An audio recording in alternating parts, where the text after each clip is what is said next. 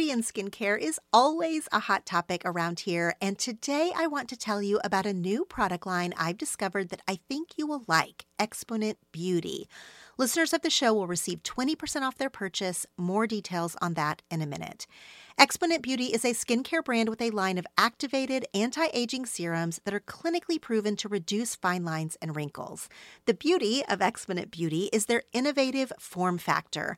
The powders are activated with a quadruple hyaluronic acid serum in their patented precision dosed dispenser. The packaging is gorgeous and the dispenser itself is refillable, so it has also reduced plastic waste. Exponent Beauty's line of serums can be found in med spas and spas and dermatologists' office around the country. The line is dermatologist recommended and clinically proven to reduce those fine lines and wrinkles, and to increase brightness and radiance, and to firm skin without irritation. No more expired or underutilized products with Exponent Beauty, just high quality skincare with ingredients that work. Go to exponentbeauty.com and use code TELL20 for 20% off a purchase of $100 or more. That's Exponent, E X P O N E N T, beauty, B E A U T Y, dot com and use code TELL20, T E L L, the numbers 20, for 20% off your purchase of $100 or more.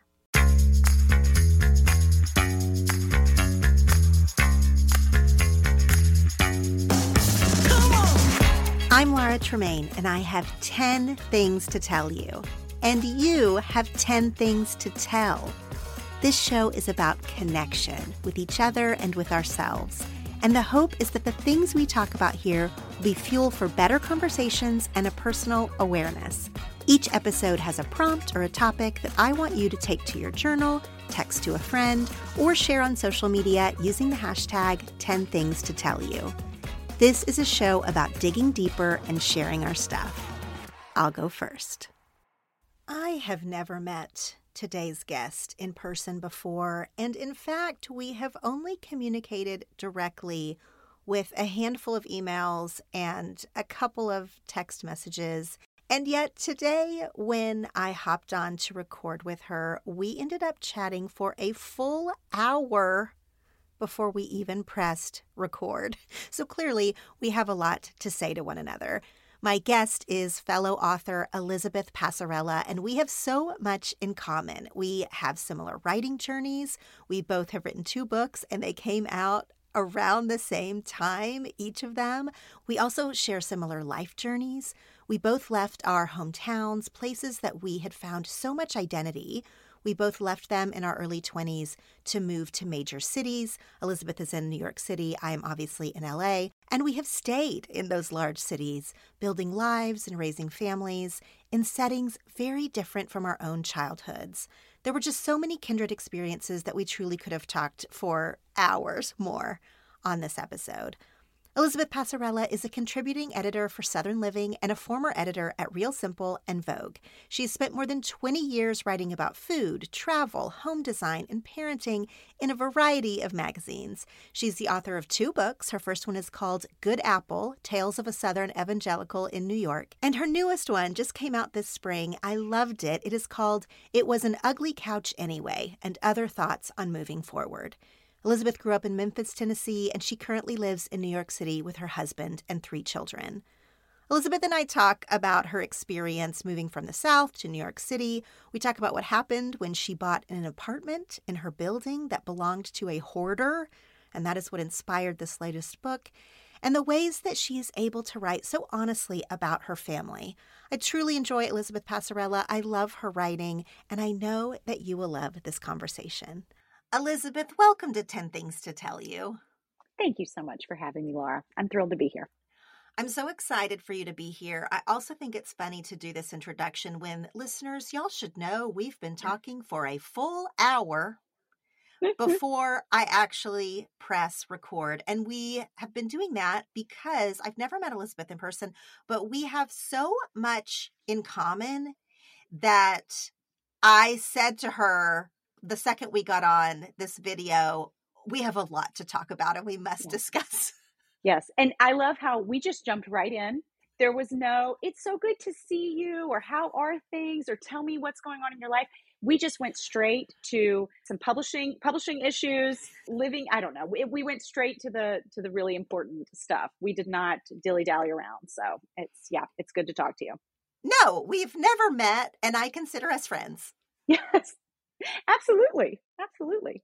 That's what's so funny about this world of writing and being online and all of these things. So, for my listeners who do not know you yet, will you please give just a sort of a brief introduction of who you are, what you do in this world, a little bit of your story, because that's what we're going to talk about today in light of your newest book called It Was an Ugly Couch Anyway. But I want them to hear from you before we talk about all those things. Sure. Um, so I am, my name is Elizabeth Passarella. I'm a writer and I live in New York City, but I grew up in Memphis in Tennessee. So that's one thing that you and I kind of have in common is we grew up in these sort of, I don't know, would you, do you call Oklahoma the South or do you call it the Midwest sort of? I, I never really know exactly, but. This is a good question and I'm glad you asked it. Okay. Can we so, start there? because I really want to talk about you, but first let's talk about me. I no. think of it as part of Texas almost, which I'm sure offends Oklahomans and Texans alike. But that's how I think about it. It's not I think of it as kind of southern, but maybe you don't. So no, I do. It okay. is geographically like the dead middle of the country. Like Oklahoma City is actually the very center of the United States but culturally it is so much more southern than it is midwestern so much more and then a subset of southernness it is more like texas than it is southern like georgia right so it is southern and then it but then it is also particularly texas style southern rather than deep okay. south so i was right basically okay you were totally right It okay. is synonymous with texas culturally, which, yes, is offensive to all parties. and it's funny because when I pose myself as a Southerner, in some ways, like when I, you know, I'm trying to sort of just illustrate something about whatever I'm saying, sometimes people, and it's always coastal people who are like, wait, Oklahoma's the South? Yeah. Because most Southern people who are snobby about their Southernness and the different parts of the South sort of do understand that, like, literally, historically, I'm not trying to give anyone a history lesson, but literally, in American history, as things moved west, this gets to be very tricky territory, pun intended, as things moved west, Oklahoma is it's southern. That's my my long answer. That's your long answer. Okay. Well, and also and then you've got places like Florida that are very geographically south, but I don't think of, of, Floridians as southern in the same way. There's a lot of different souths. In fact, to bring it back to the book, I actually write about this in the book how there's kind of different souths because I grew up in Memphis. I went to college in North Carolina, and the south of like the Carolinas and Georgia, Savannah, Charleston, that area is really different from the south that I grew up in in Memphis, kind of the deep south. We're really more part of Mississippi and Arkansas in Memphis because it's so far southwest in, in the state. So I grew up in Memphis. I moved to New York right after college and I have lived here ever since. So I've actually lived in New York longer than I've lived really anywhere else. I've lived in New York as an adult longer than I ever lived in Memphis um, in those 18 years. I have been a magazine editor for over 20 years. I moved up here to work for newspapers and magazines. So I have written for lots of women's magazines. I worked for a time at InStyle. I've worked at Vogue. I worked at Real Simple for a really long time. And a couple of years ago, I started writing books, or not more than a couple of years ago, about four or five years ago, I started writing books. So I have two essay collections that have come out. The first one was called Good Apple. It came out in January of 2021. And then this book, which just came out in May, is called It Was an Ugly Couch Anyway. And both books are just collections of essays about my life. So they cover kind of moving from the South and like the Bible Belt area to the East Coast to sort of a liberal, you know, New York City, and changes that happened in my life. I, I, talk about falling in love with the city and my husband a lot in the first book. I write about parenting and sort of marriage. This book specifically also follows this kind of crazy roller coaster path of buying a hoarder apartment in our apartment building that we had lived in for many years, that we really loved and wanted to stay in. And we'd kind of outgrown our apartment and we have this opportunity to buy an apartment that had been abandoned in the bottom of our building on the first floor from a very eccentric older woman a neighbor. And so it follows this up and down chaotic ride of buying this apartment from this woman. So that's that that is kind of the the tying the unifying theme i guess that goes through this book. Yeah and that's why i want to talk a little bit about home today in our conversation because we share so many things in common including our publishing schedule. We both published in 2021 and then now here in 2023 our books all like, came out about a month apart. They they they both both of our books came out one month apart from each other both times. Yeah, same time of year. And including I said I wasn't going to say this publicly and yet here I go. Including that you have written these two books that are books of essays about you and your life and your life experience. And I am jealous, Elizabeth, that you were able to write your story in this way because my two books, which I love, I love both of my books. I'm glad that they turned out the way that they did. I really feel like a purpose in both of my books, but I didn't have the courage to write them in the way that you have written your experience. I couched these stories that I wanted to tell, these people I wanted to write about, these adventures that I've had, or these deep or not so deep thoughts that I've had, I couched them in both of my books have a self-help bent. You know, they have a teaching angle, which again fits the other work that I'm doing, but I just want to say to you, I do want to say it publicly. I'm glad I'm saying it publicly that people who write about their life, they just say, this is it. This is the story. This is the essay. This is the point I'm trying to make. I admire it. Well, thank you. That is really nice of you to say. And I will just come back and say that number one, I feel like I very quickly tell people when I'm talking about my books, please do not buy them expecting any sort of life help or inspiration in any way, shape, or form. So I feel like I'm jealous that you even have philosophies and and systems and ideas to sort of help people in their friendships and whatever because I have none. This is all I got, Laura is like dumb stories about my life to make people feel sort of less alone about that. But, and I just want to say publicly too, because we didn't even talk about this before we started recording, but I sent you an email. I think we were on like a we were on a panel together, uh, uh, and that was kind of the first time we'd ever even seen each other's faces on a computer screen. We're on a panel together, and I think I emailed you and said, maybe I, I had I had hesitated reaching out or I'd done something because I was jealous of the fact that I knew your books sold so well compared to my books because people were craving some sort of life help and some sort of structure to think about their lives and sharing themselves online and all of these different things.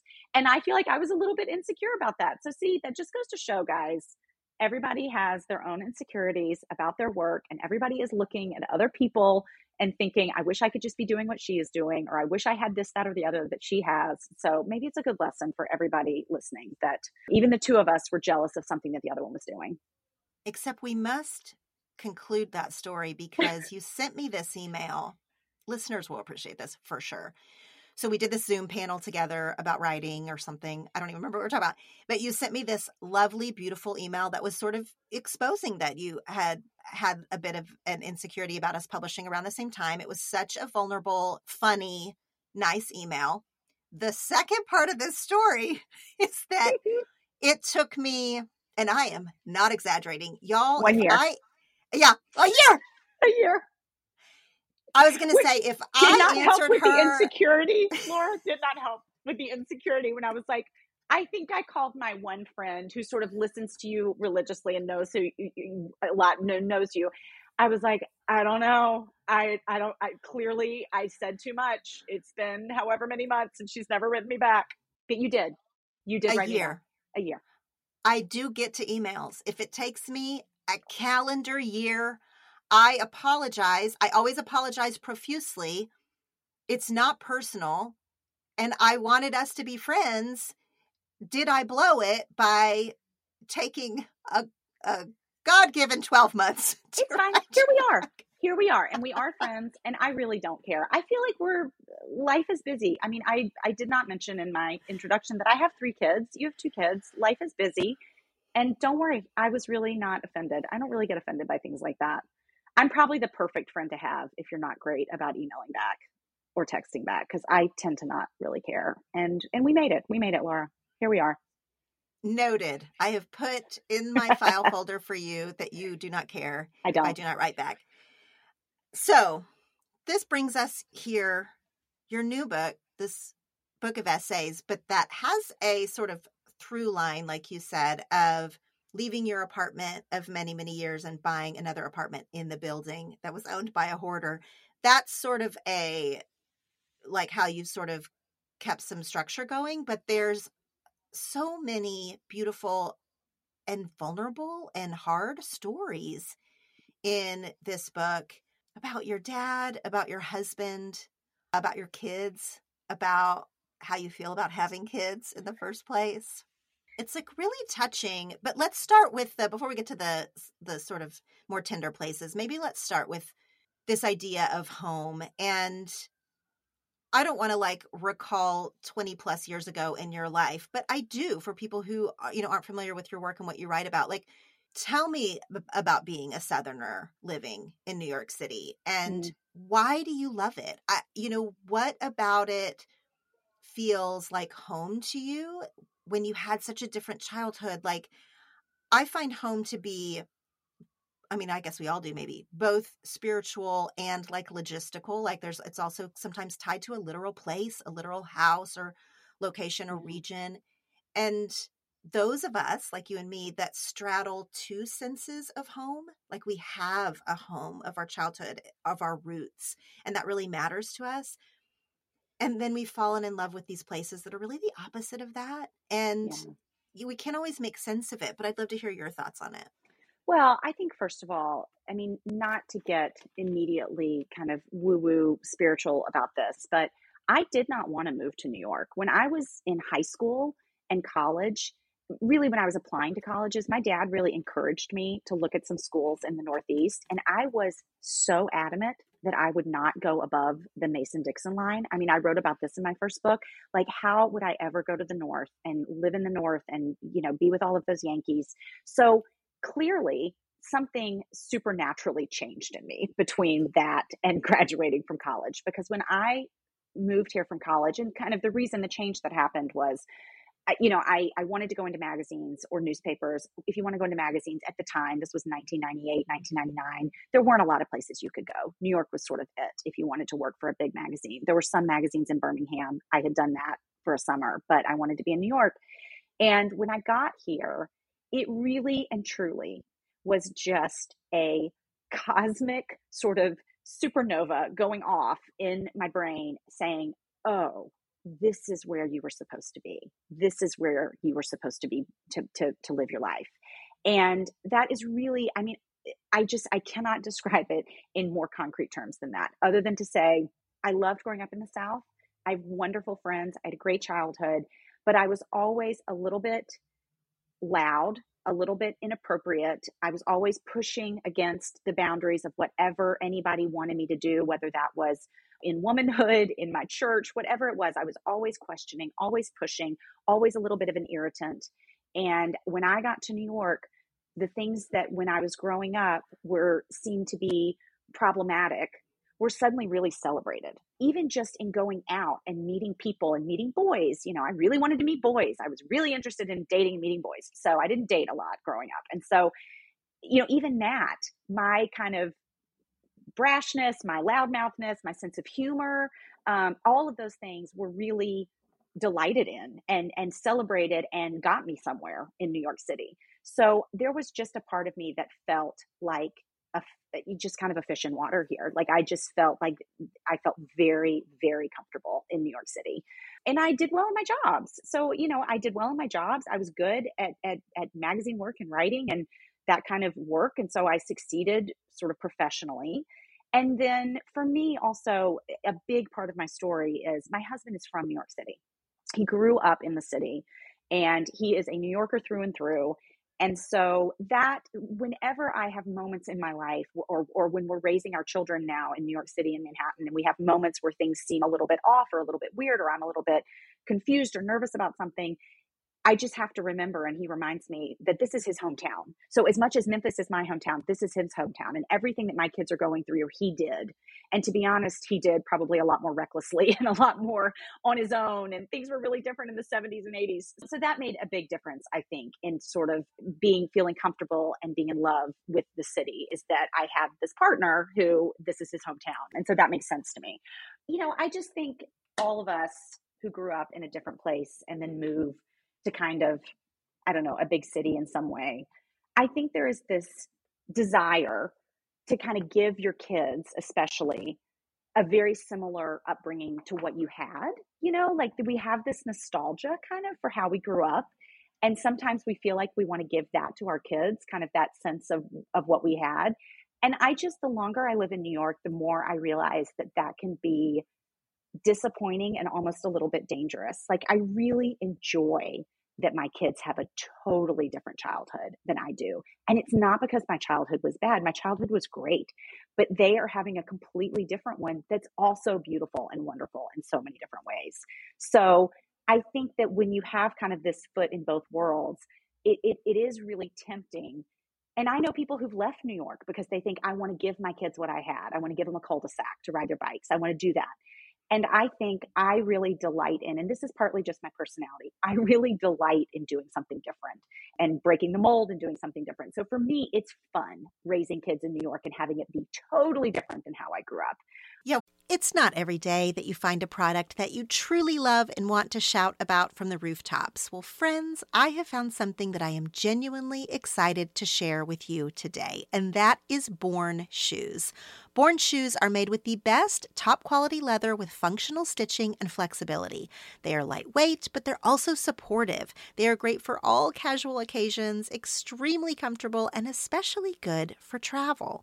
The brand recently gifted me a pair of the Ithaca style sandals. Of course, they are beautiful. The footbed has extra foam for added comfort and with a slight heel for lift. I am positive that I could walk all over London in this pair of shoes, just like I did in my Born sandals last summer. Born Shoes offers sandals, flats, boots, and heels in several styles and color choices.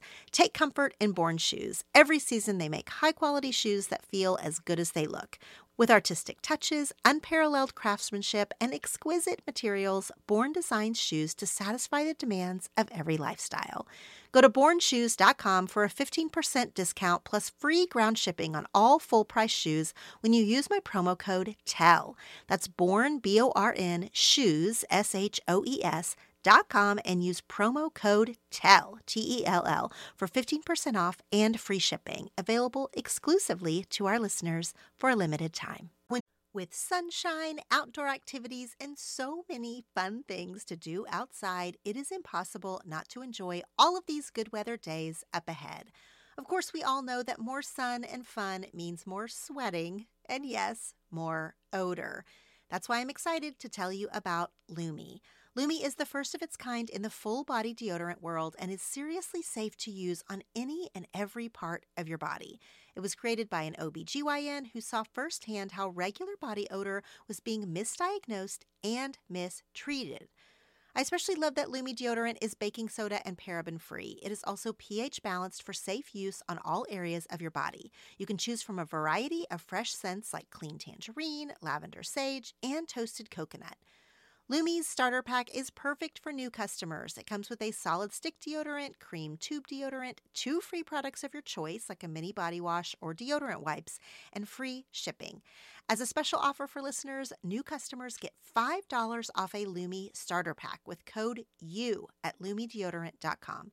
That equates to 40% off your starter pack when you visit Lume, L U M E, deodorant, D E O D O R A N T com and use code U, Y O U. Jeff and I started to have kids, and there's so many similarities to our stories in that my husband didn't grow up in LA. He's an army brat, so he moved around a lot, but he had been here. You know, when I met him, he had been here 20 years or something. And yeah. so it felt, it was definitely home for him, felt like home for him.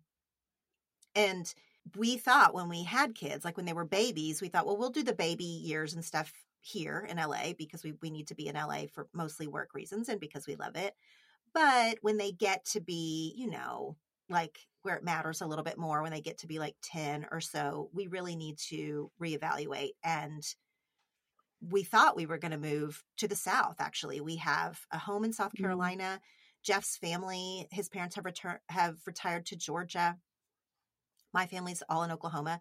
So we thought we're going to do this first decade of parenthood here when they're little and it doesn't matter as much. But I don't want little LA bratty kids. I really thought this. like, I don't want little Hollywood kids. And we will make a big life move. Well, as our kids did get a little bit older and we knew other families here and we got to know maybe LA teenagers or, or little Hollywood kids better than what we thought we were judging as, like philosophically. And we were mm-hmm. like, oh no, this is as good a place to raise kids, not as any, because there's pros and cons to, you know, raising your kids in a smaller town or in a different type of community. But we have nieces and nephews, we have family friends all over the country, mm-hmm. and we can see that in the 2020s, which is when my kids are becoming preteens, it didn't matter in the way that we thought it would. Every place has stuff. Kids yeah. are dealing with a lot of stuff everywhere. And it wasn't that moving out of Hollywood was going to ensure safety to our kids or ensure right. a certain type of, you know, being grounded or whatever. We really noticed that, which kind of brings me to, and, and so we decided to stay like unequivocally unequivocally decided to stay. We'd found great community with families and all the other reasons we decided to stay, but it was different than what we thought raising kids in a big city was going to be like.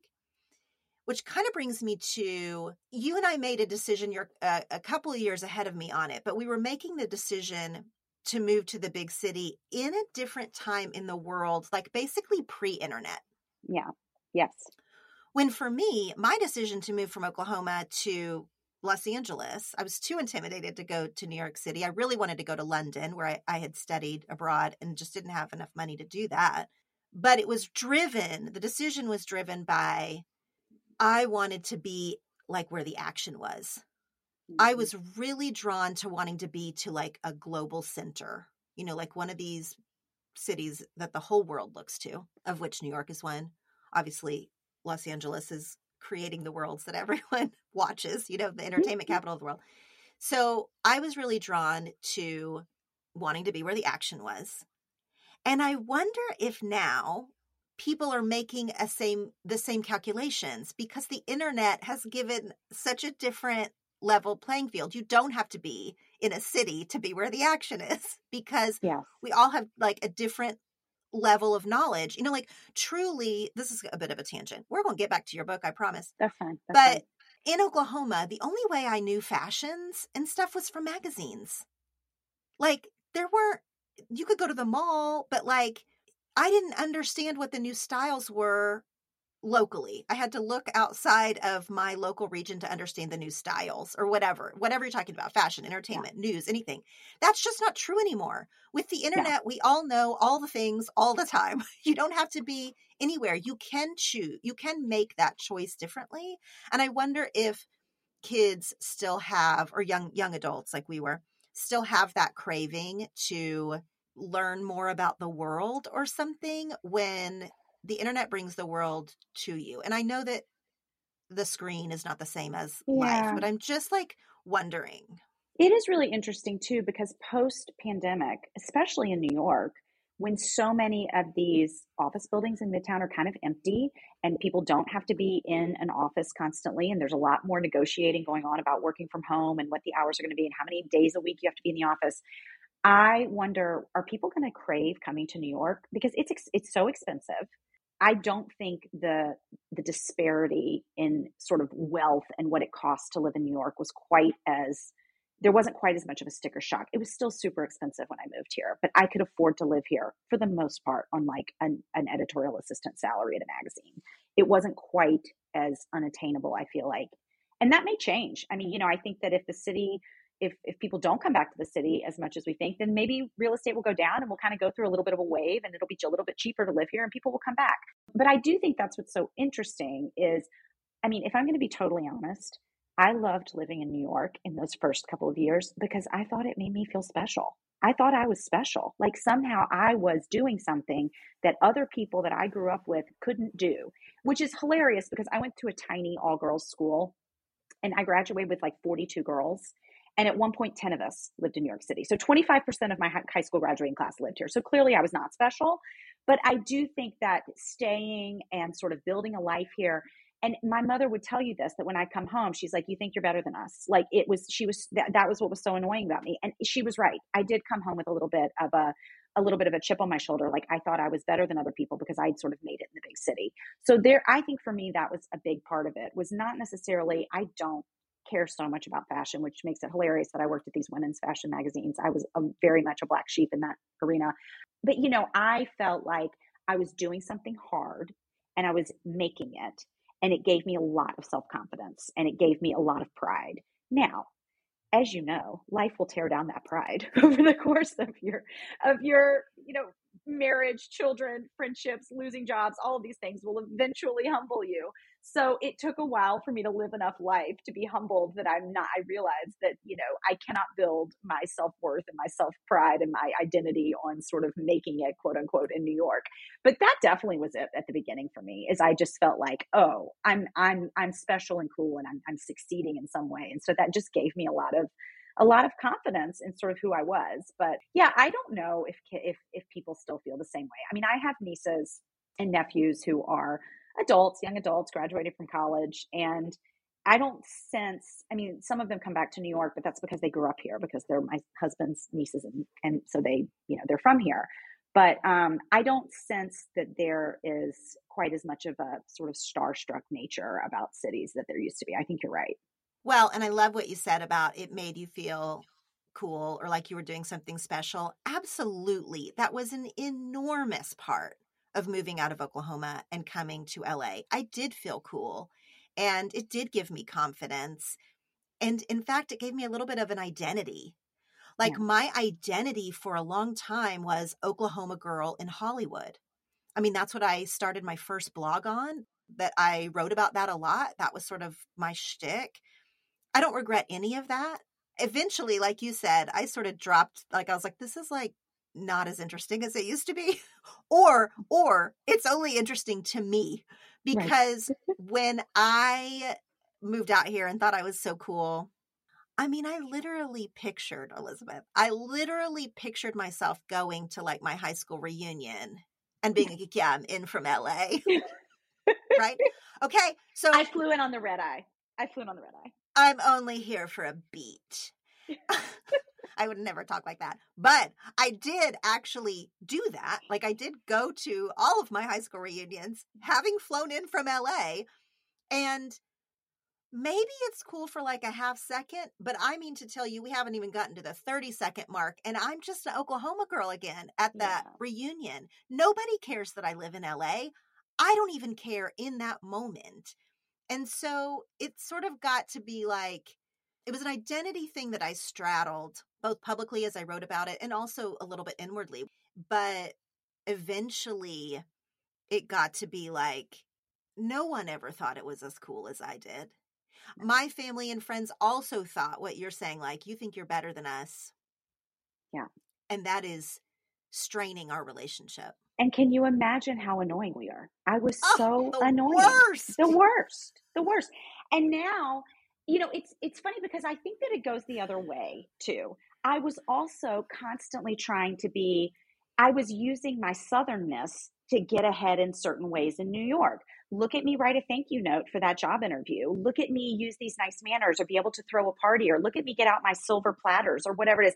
I played up the southernness in a way if it helped me in a sense in New York too. Like I am I am charming. I am I was raised in this certain way or I have manners in this certain way. And so you know, I think that we we use parts of our identity based on both of these places we've lived we use them when it's when it's when it's necessary and kind of and there are parts of us that are always going to be i know infiltrated into the mm-hmm. the rest of our lives. But i will say i feel more of a new yorker now than a southerner.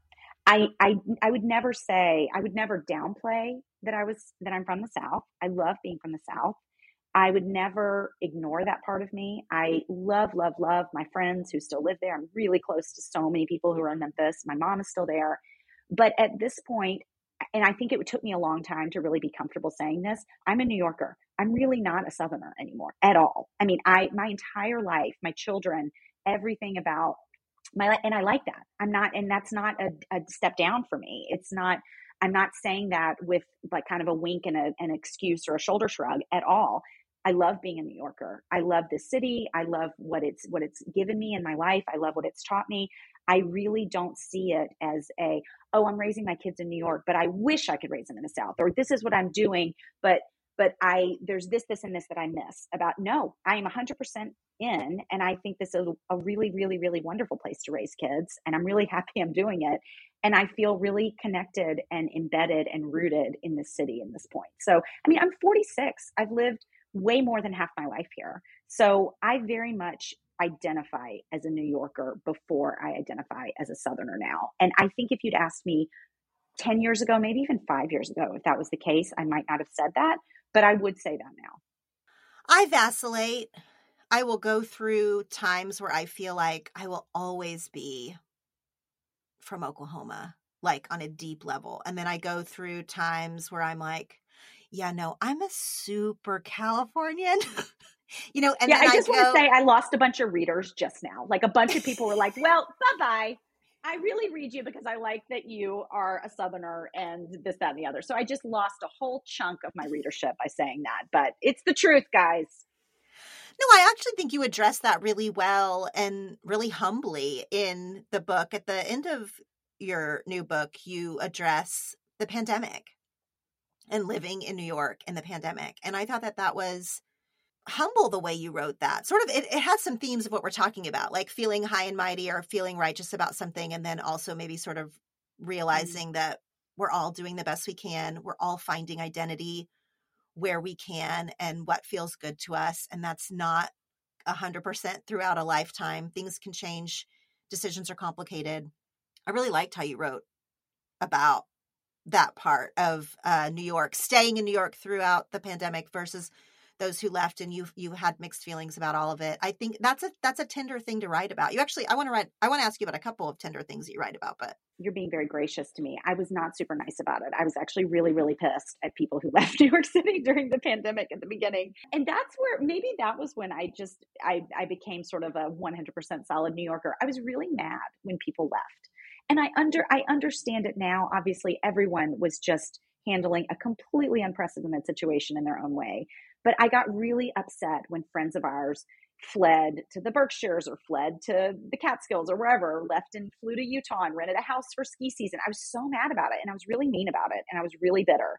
And I think it came out of a sense that I loved this city so much. And I was here during 9 11. I mean, I've lived here a long time. I was here during 9 11. So, um, you know, I lived through that too. But I just, I loved the city so much. And I felt like, oh my gosh, the city is really, really hurting and i felt like a like a mother hen in a way i felt like you are being unkind to my child you're kicking her when she's down or something I, I, felt really protective and maternal about new york city so maybe that is where this came from but i wasn't super nice about it at first and i have slowly again been humbled by life and other people's just experiences and trying to be uh, open to everybody else's experiences that i'm not bitter about it anymore yeah i was i was upset i was mad and I felt like people were were abandoning New York because it wasn't, you know, quote unquote fun anymore, and you couldn't go out to dinner and you couldn't go to shows. And I just thought, oh, but I love it so much without all of that. Mm-hmm. And I mm-hmm. think that was a real eye opening moment for me that I I'm not going anywhere even if there's no restaurants. I'm not going anywhere even if my kid's school is you know shut down or this that and the other. I'm not going anywhere even if I can't do all the things in New York that I love to do, I'm I'm staying because I love I love my neighbors and I love our community and I just love everything about the city. And you know, listen, I feel my friends who live in Memphis feel the same way about Memphis. There's so much Memphis has a lot of crime right now. There's such a like difficult racial racial history in the South, especially in Memphis. And I think people can kind of, you know, poop on Memphis sometimes. And I look at my friends who live there and they think, no, no, no, this is my home and I love it. And I'm here working for its good and I'm here loving it when it's not perfect. And so that was me during the pandemic with New York. I felt really, really connected and maternal about the city and about loving it, even when it didn't have much to offer me. I wanted to be able to offer it something. Well, I liked your perspective on it because Uh, you know, LA had its own set of problems the, as the most locked down city in America throughout most of 2020. And I have found it really interesting and cathartic and historic to read different accounts as now in you know 3 years out we're starting to get this to show up in books right like i mean yeah i'm enough removed from it a little bit we are enough removed from it a little bit to be able to read that with interest instead of with like rage or all the different feelings that we might have had before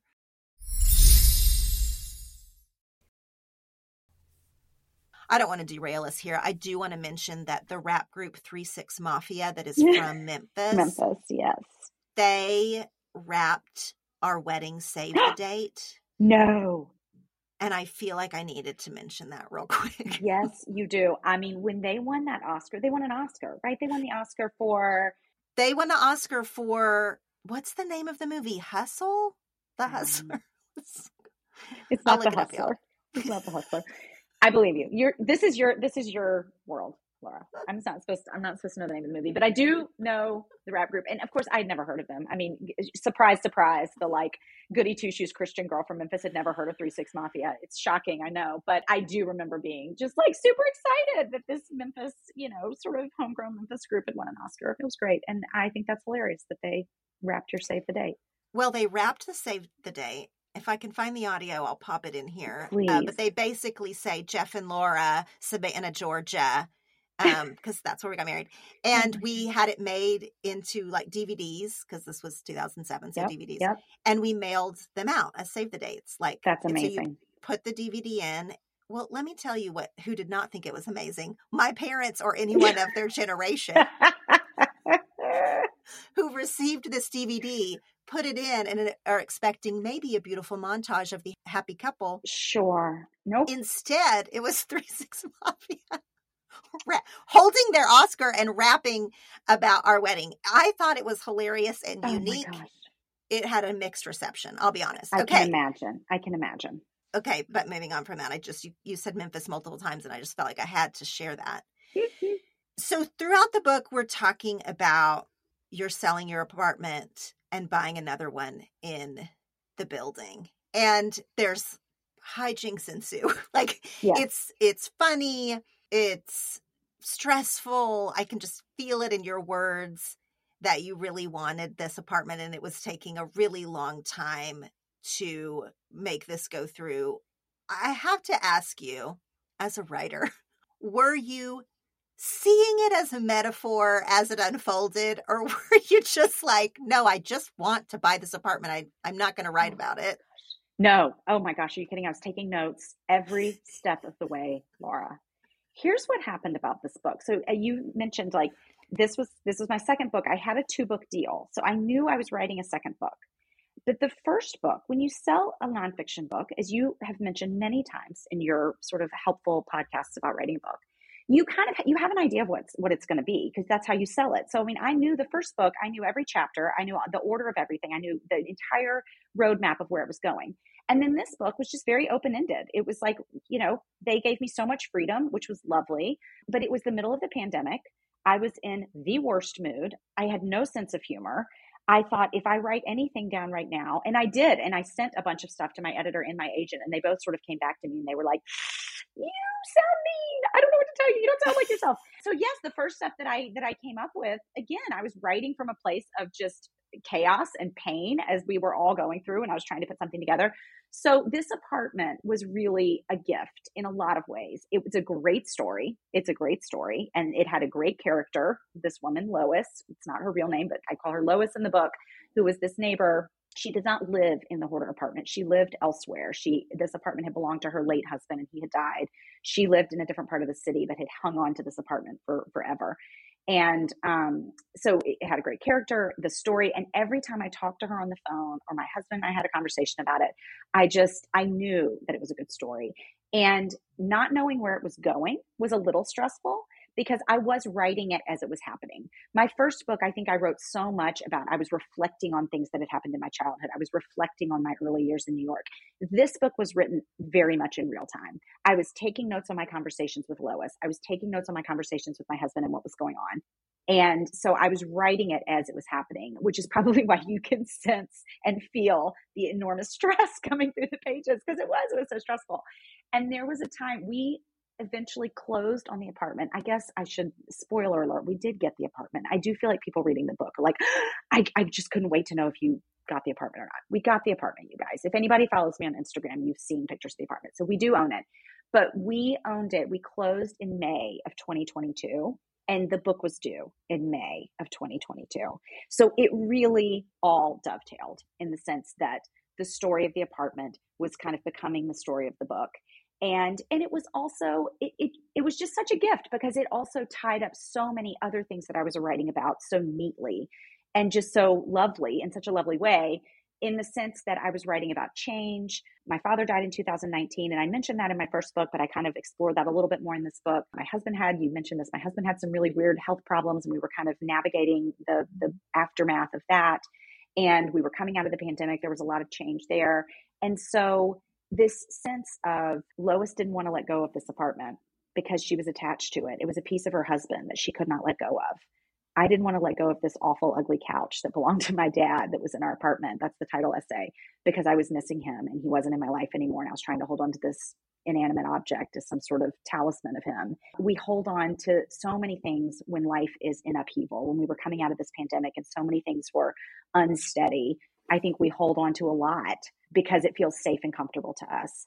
And so yes the that was just that was just a nice serendipitous story that came into my life was this apartment and and how it kind of closely followed the the arc of writing this book too. So it was it was just nice.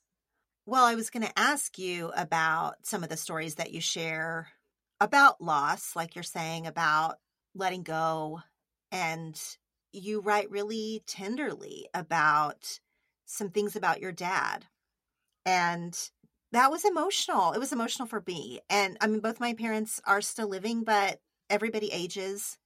And I was reading your story that felt close. You know, it felt close. And just picturing like how I would also, I could easily see myself attaching a lot of importance to a couch mm-hmm. when it's not really ever about the couch. Right. And I also thought you wrote I mean, my favorite chapter in the book, maybe, or essay in the book, is about your mother in law who is oh. still living. She is.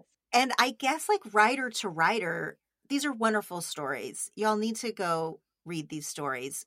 You write about your dad running you over with a car. Mm-hmm. I was, as a parent, completely freaked out. Obviously, you're writing it. I know that you're going to survive. I'm alive, guys. I'm alive. All my limbs. Got them all. We're giving all the spoilers in this conversation. but no, like I was thinking as I was reading them, like writer to writer, I do sort of want to ask you, like, what is the, how do you do that so well? You know, we think that maybe when we lose someone, we are able maybe to say some of the things that we weren't able to say when they are alive but you have a sister and your mom and then you and then when you wrote about your mother-in-law who is very much still living in New York City I just was like wow how is she doing this so well navigating all of this and i don't even know like what's my solid question here? I don't know it's just like how oh, do you do that? the answer the answer to the question is i am dumb. I am not always a smart person laura. That's the answer to the question.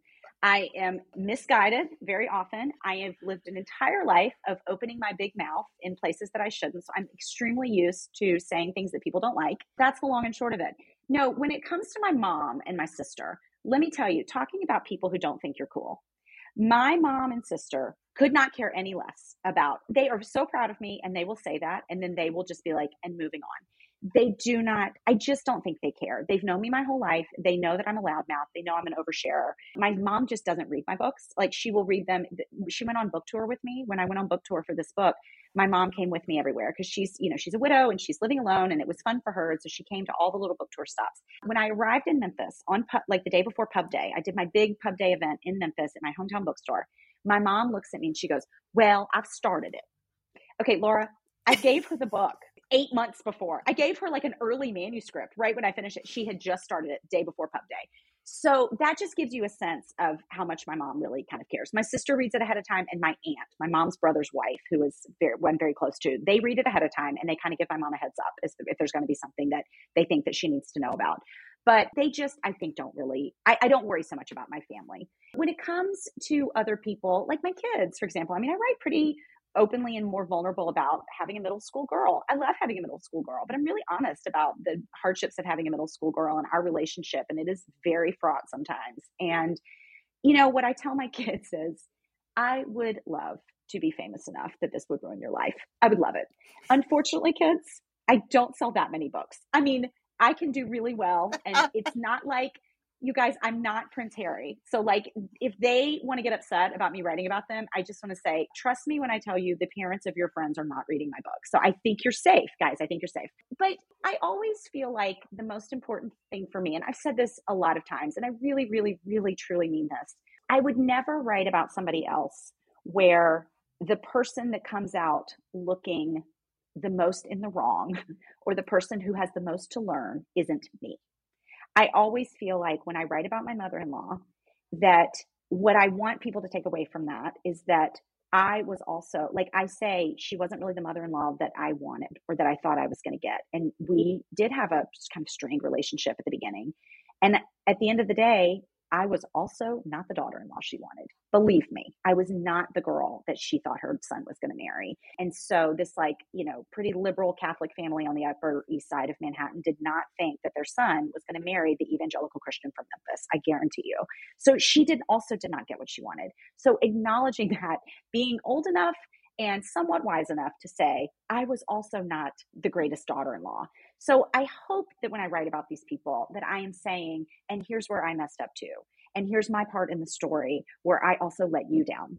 Well, I think that you write about others really well. I do think you're self deprecating about yourself, but I admire people who are able to do that because I obviously write about other people in both of my books and not so much in the Life Council, but definitely in my first book, Share Your Stuff. A few things happened after I had written that book. Like if people are going to take, I don't know, issue with something that I wrote or whatever, I internally think, well, if I knew you were going to be mad about that version, I would have written it totally differently because I felt that I was generous in that version and I could have done this differently, everybody. I actually, when you are doing like your secret stuff tapes and you're talking to your friends and ex boyfriends, I was like, that to me is scarier than writing about my family. I feel like my family has lived my life with me and sort of knows me so well that any conversation that's going to happen in my book has already happened times 10 in my house. And I feel like even our close friends, they know us so well. And so nobody's really shocked by anything that they read. I think it would be harder to write about friends in a way. So, I mean, I I think that's amazing that you do that and then talk to them about it and sort of get their feedback. I don't want feedback. I mean, my mother gives me a little bit of feedback. But you get feedback from people like, "Oh, how did this go for you when you read this about our relationship?" I don't think I could have done that. That's like my favorite part is talking to them after I've written about them. Okay. My mom did say to me and to many people while she was with me on book tour, where she started talking to the crowd because she started feeling bold. But she said to me, kind of after she finished the book, Well, there's a lot about your dad. And I did say, Okay, well, mom, it is easier to write about him because he's dead. It is. It is. I I have I can look back over his whole life and our relationship. We also are a lot more similar. So it is somewhat easier for me to write about my dad and kind of his motivations or his feelings about things because I feel very similarly that he did. We have similar personalities. So I think it's just a little bit easier for me to understand him and therefore write about him. But I said to her, I was like, yeah, when you die, I'll write more about you too. I mean, it is it is easier when they're dead. So, I mean, Beth Moore in her great memoir, she said there were certain people that had to die before she could write about them. Maybe that her list is longer than mine, but yeah, it was easier for me to write about my dad because he's not here. Well, every writer, I think, feels that way about one day I'll get to write about this. I might have to wait it out. For me, I just only write very specific things.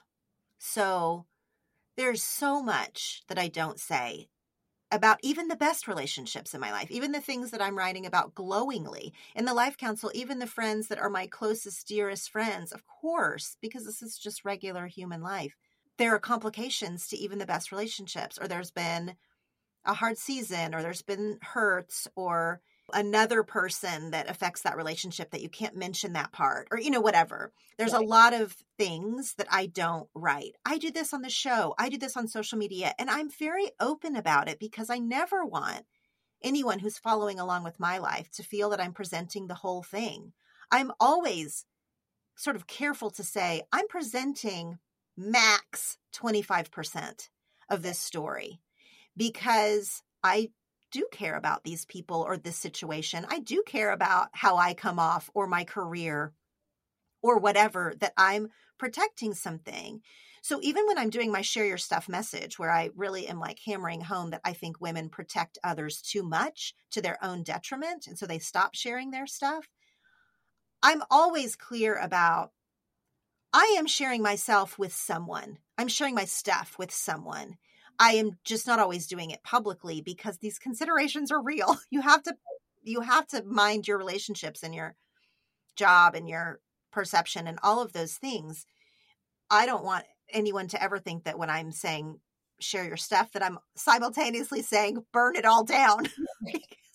well, and I have sort of four friends that I grew up with. They're childhood friends. We've known each other since preschool. I mean, and we went all the way through school together. These are people that I've we've known each other now for, you know, over 40 years. And I write about them a lot. And I always send the book an early manuscript of the book to the to those four friends to read and they kind of fact check for me you know and the lovely thing and this is why i love them so much is so often yes they will change little things like we weren't wearing that or we didn't go to that dance or that's actually not what happened with my dad or blah blah blah blah blah. So they will change little things or little facts that i've gotten wrong. But they also frequently will say to me elizabeth you're being too hard on yourself or on the chapter where I talk about, I think I could have been really happy if I'd never had children. I mean, I it doesn't mean I don't love my kids. I just could see two paths and both equally really fulfilling and wonderful. Like I could have seen a life without kids that could have been could have been great.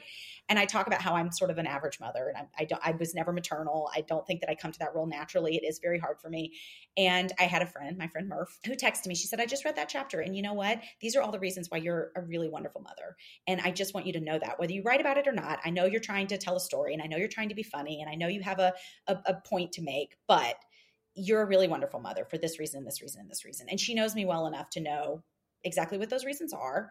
And so, you know, I think that sometimes, yes, writing about your friends or writing about your family can be difficult. And sometimes it can, it can, offer opportunities to reflect things back to you about yourself that that your friends hadn't told you yet and this opens the door for them to tell you and that's really wonderful too I feel like your book strikes a lot of notes in that way, actually. Like some of the stories are just funny and like flat entertaining because you are funny and, and you write in a funny way. Some of them are nostalgic or sentimental, like when you're writing about your dad. Some of them are sort of enlightening when you wrote about your mother in law.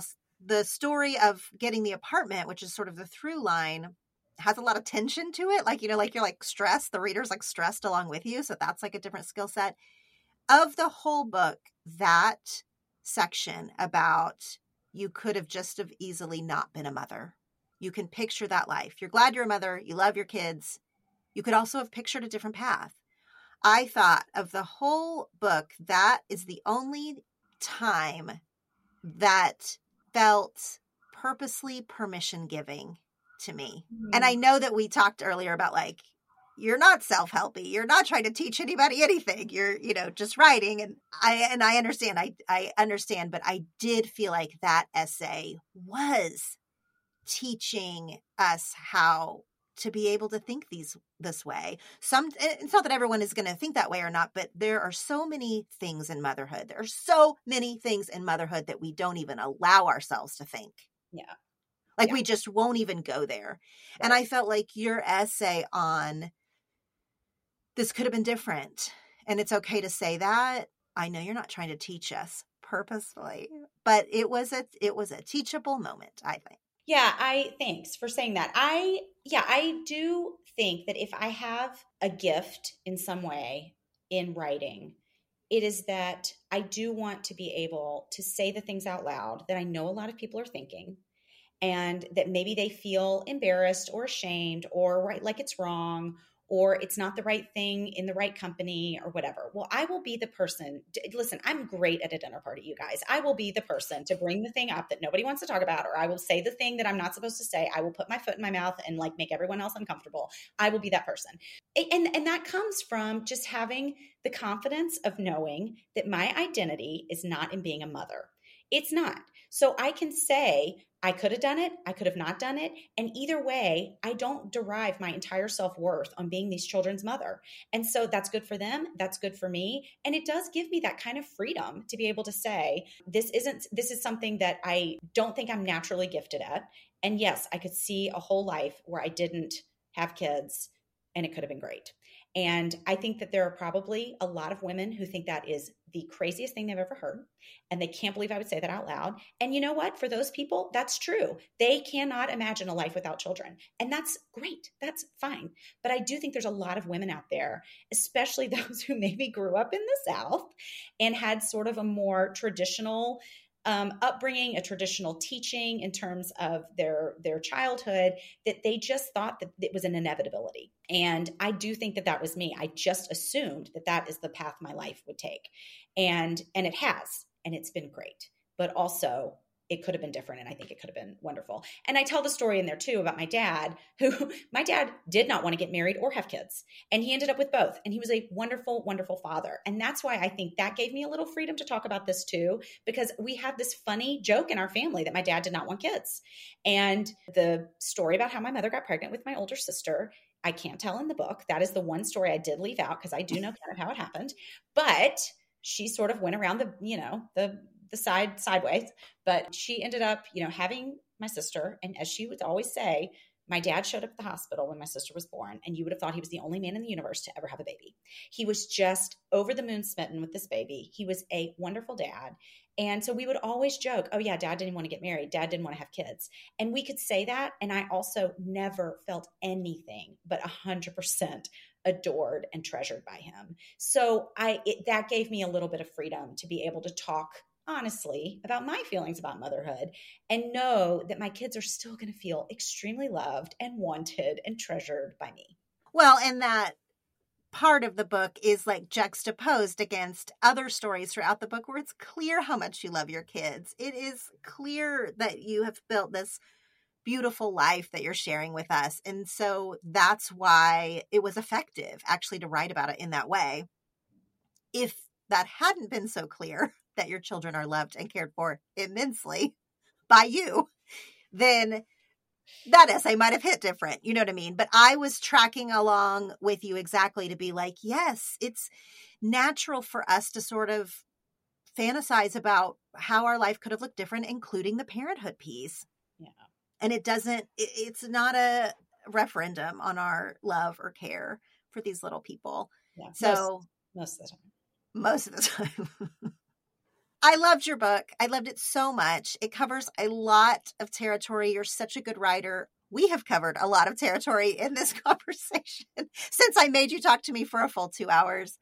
And I'm so it. grateful for it. So thank you for being here and sharing yourself with us on 10 Things to Tell You. Y'all, the book is called It Was an Ugly Couch Anyway. That's the title essay of the book. It is so good. It is out now and I want you to go get it. I actually listened to it on audio. Can I just say that? I got to read this book and I did not read my first book. And so I got to read this book, which was so fun. I feel like maybe watching you do your audiobooks and some other authors that I follow that I that write similar types of nonfiction and I watch them narrate their own books. And everyone always talked about how it's really draining, it's really exhausting. Like, and I found it to be so much fun. I don't know. Maybe I didn't I don't know, maybe I didn't take it as seriously as I should have, but I found it to be so much fun. I really loved being able to read this book for for readers.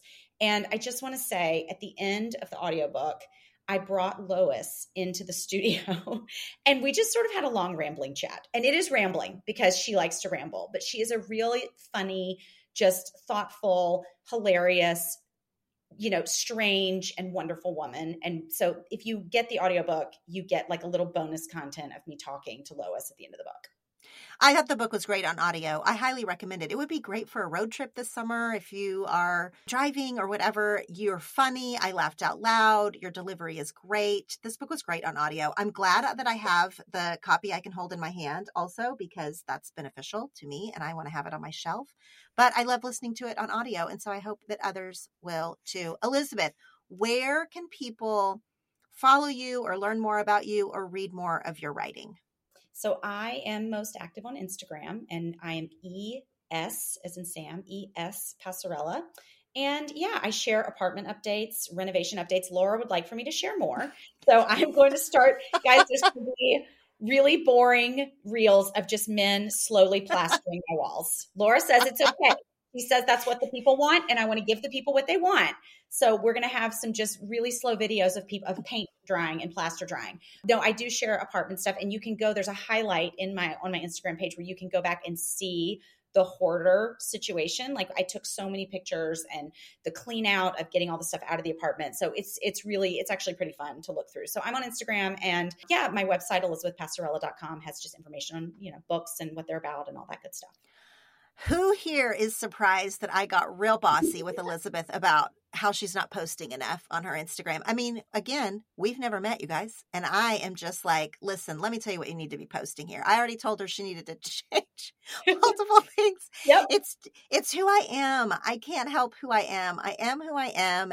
I will link to Elizabeth's Instagram so that y'all can go follow her so that she can feel pressure to post more. Did my marketing manager? Did they Um? Anyway, I loved this. Thank you so much for being here. It was so fun. Thanks, Laura. You've just listened to an episode of the 10 Things to Tell You podcast. For show notes and links, go to 10thingstotellyou.com. Make sure you're following us on Facebook and Instagram at 10 Things to Tell You, and you can also join our free connection group on Facebook to discuss episodes and topics.